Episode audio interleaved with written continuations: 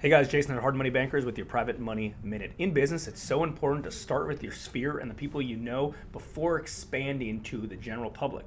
When I was a real estate agent fifteen years ago, I bought a program and it was working by referrals and marketing to the people that you know and trust that wanted to work with you. And it was so much more fun working with those people.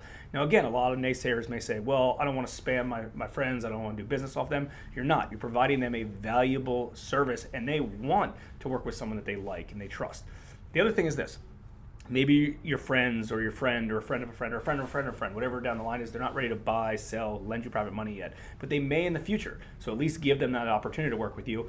Chances are, though, they know people that do want to lend you money. They do want to buy a house. They do want to sell, sell a house. They like you already. You're already in the front door. It's so much easier than working with people that you know before you hit up the general public.